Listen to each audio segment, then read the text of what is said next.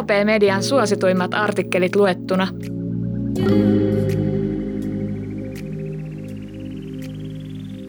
Kirsti Paakkasella on rakkauden velkaa. Kirsti Paakkanen oppi jo nuorena, että pärjätäkseen töitä pitää tehdä paljon ja tosissaan. Ensimmäisen bisneksensä hän teki viisivuotiaana. Elettiin vuotta 1934.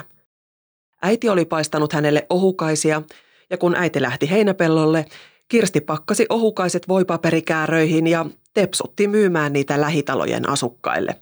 Yksi käärä maksoi viisi penniä. Kirsti Pakkanen kertoo, että köyhän kodin lapsi ei uskaltanut koskaan haaveilla varakkuudesta. Pienestä pitäen minulle opetettiin, ettei raha saanut olla ajatuksissa ykkösenä. Työtä pitää tehdä työn takia, ei rahanhimo mielessä, Paakkanen sanoo.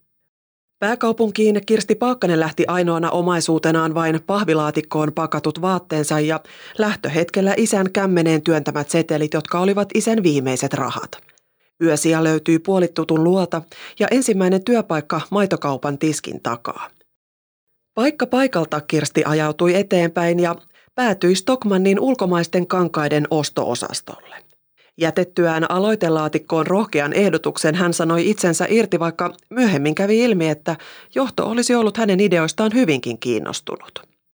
Kirsti Paakkasen tie vei mainostoimisto mainoskunnakseen, jossa hän aloitti aluksi ilman palkkaa ja teki sitä, mitä silloin parhaiten osasi eli siivosi.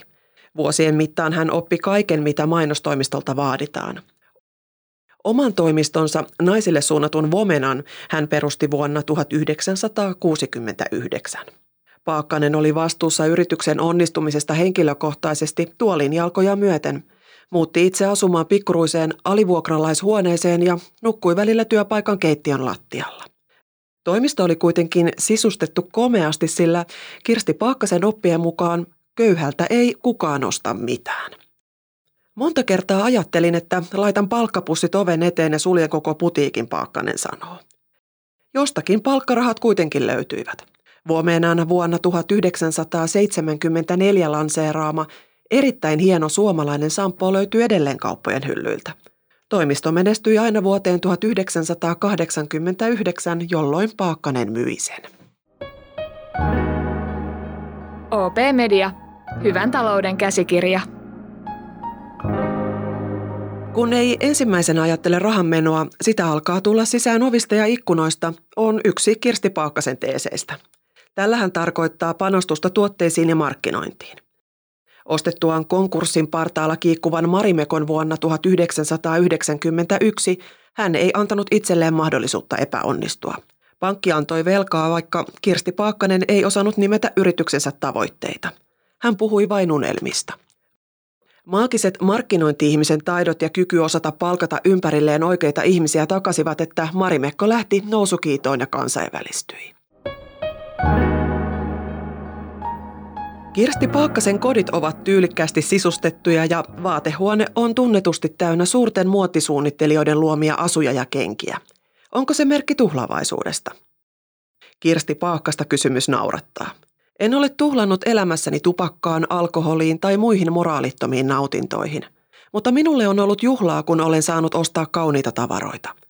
Lisäksi olen voinut matkustaa jonnekin kohteeseen pelkästään jonkun kulttuuritapahtuman takia. Koronapandemian aika on ollut monille taloudellisesti ankara.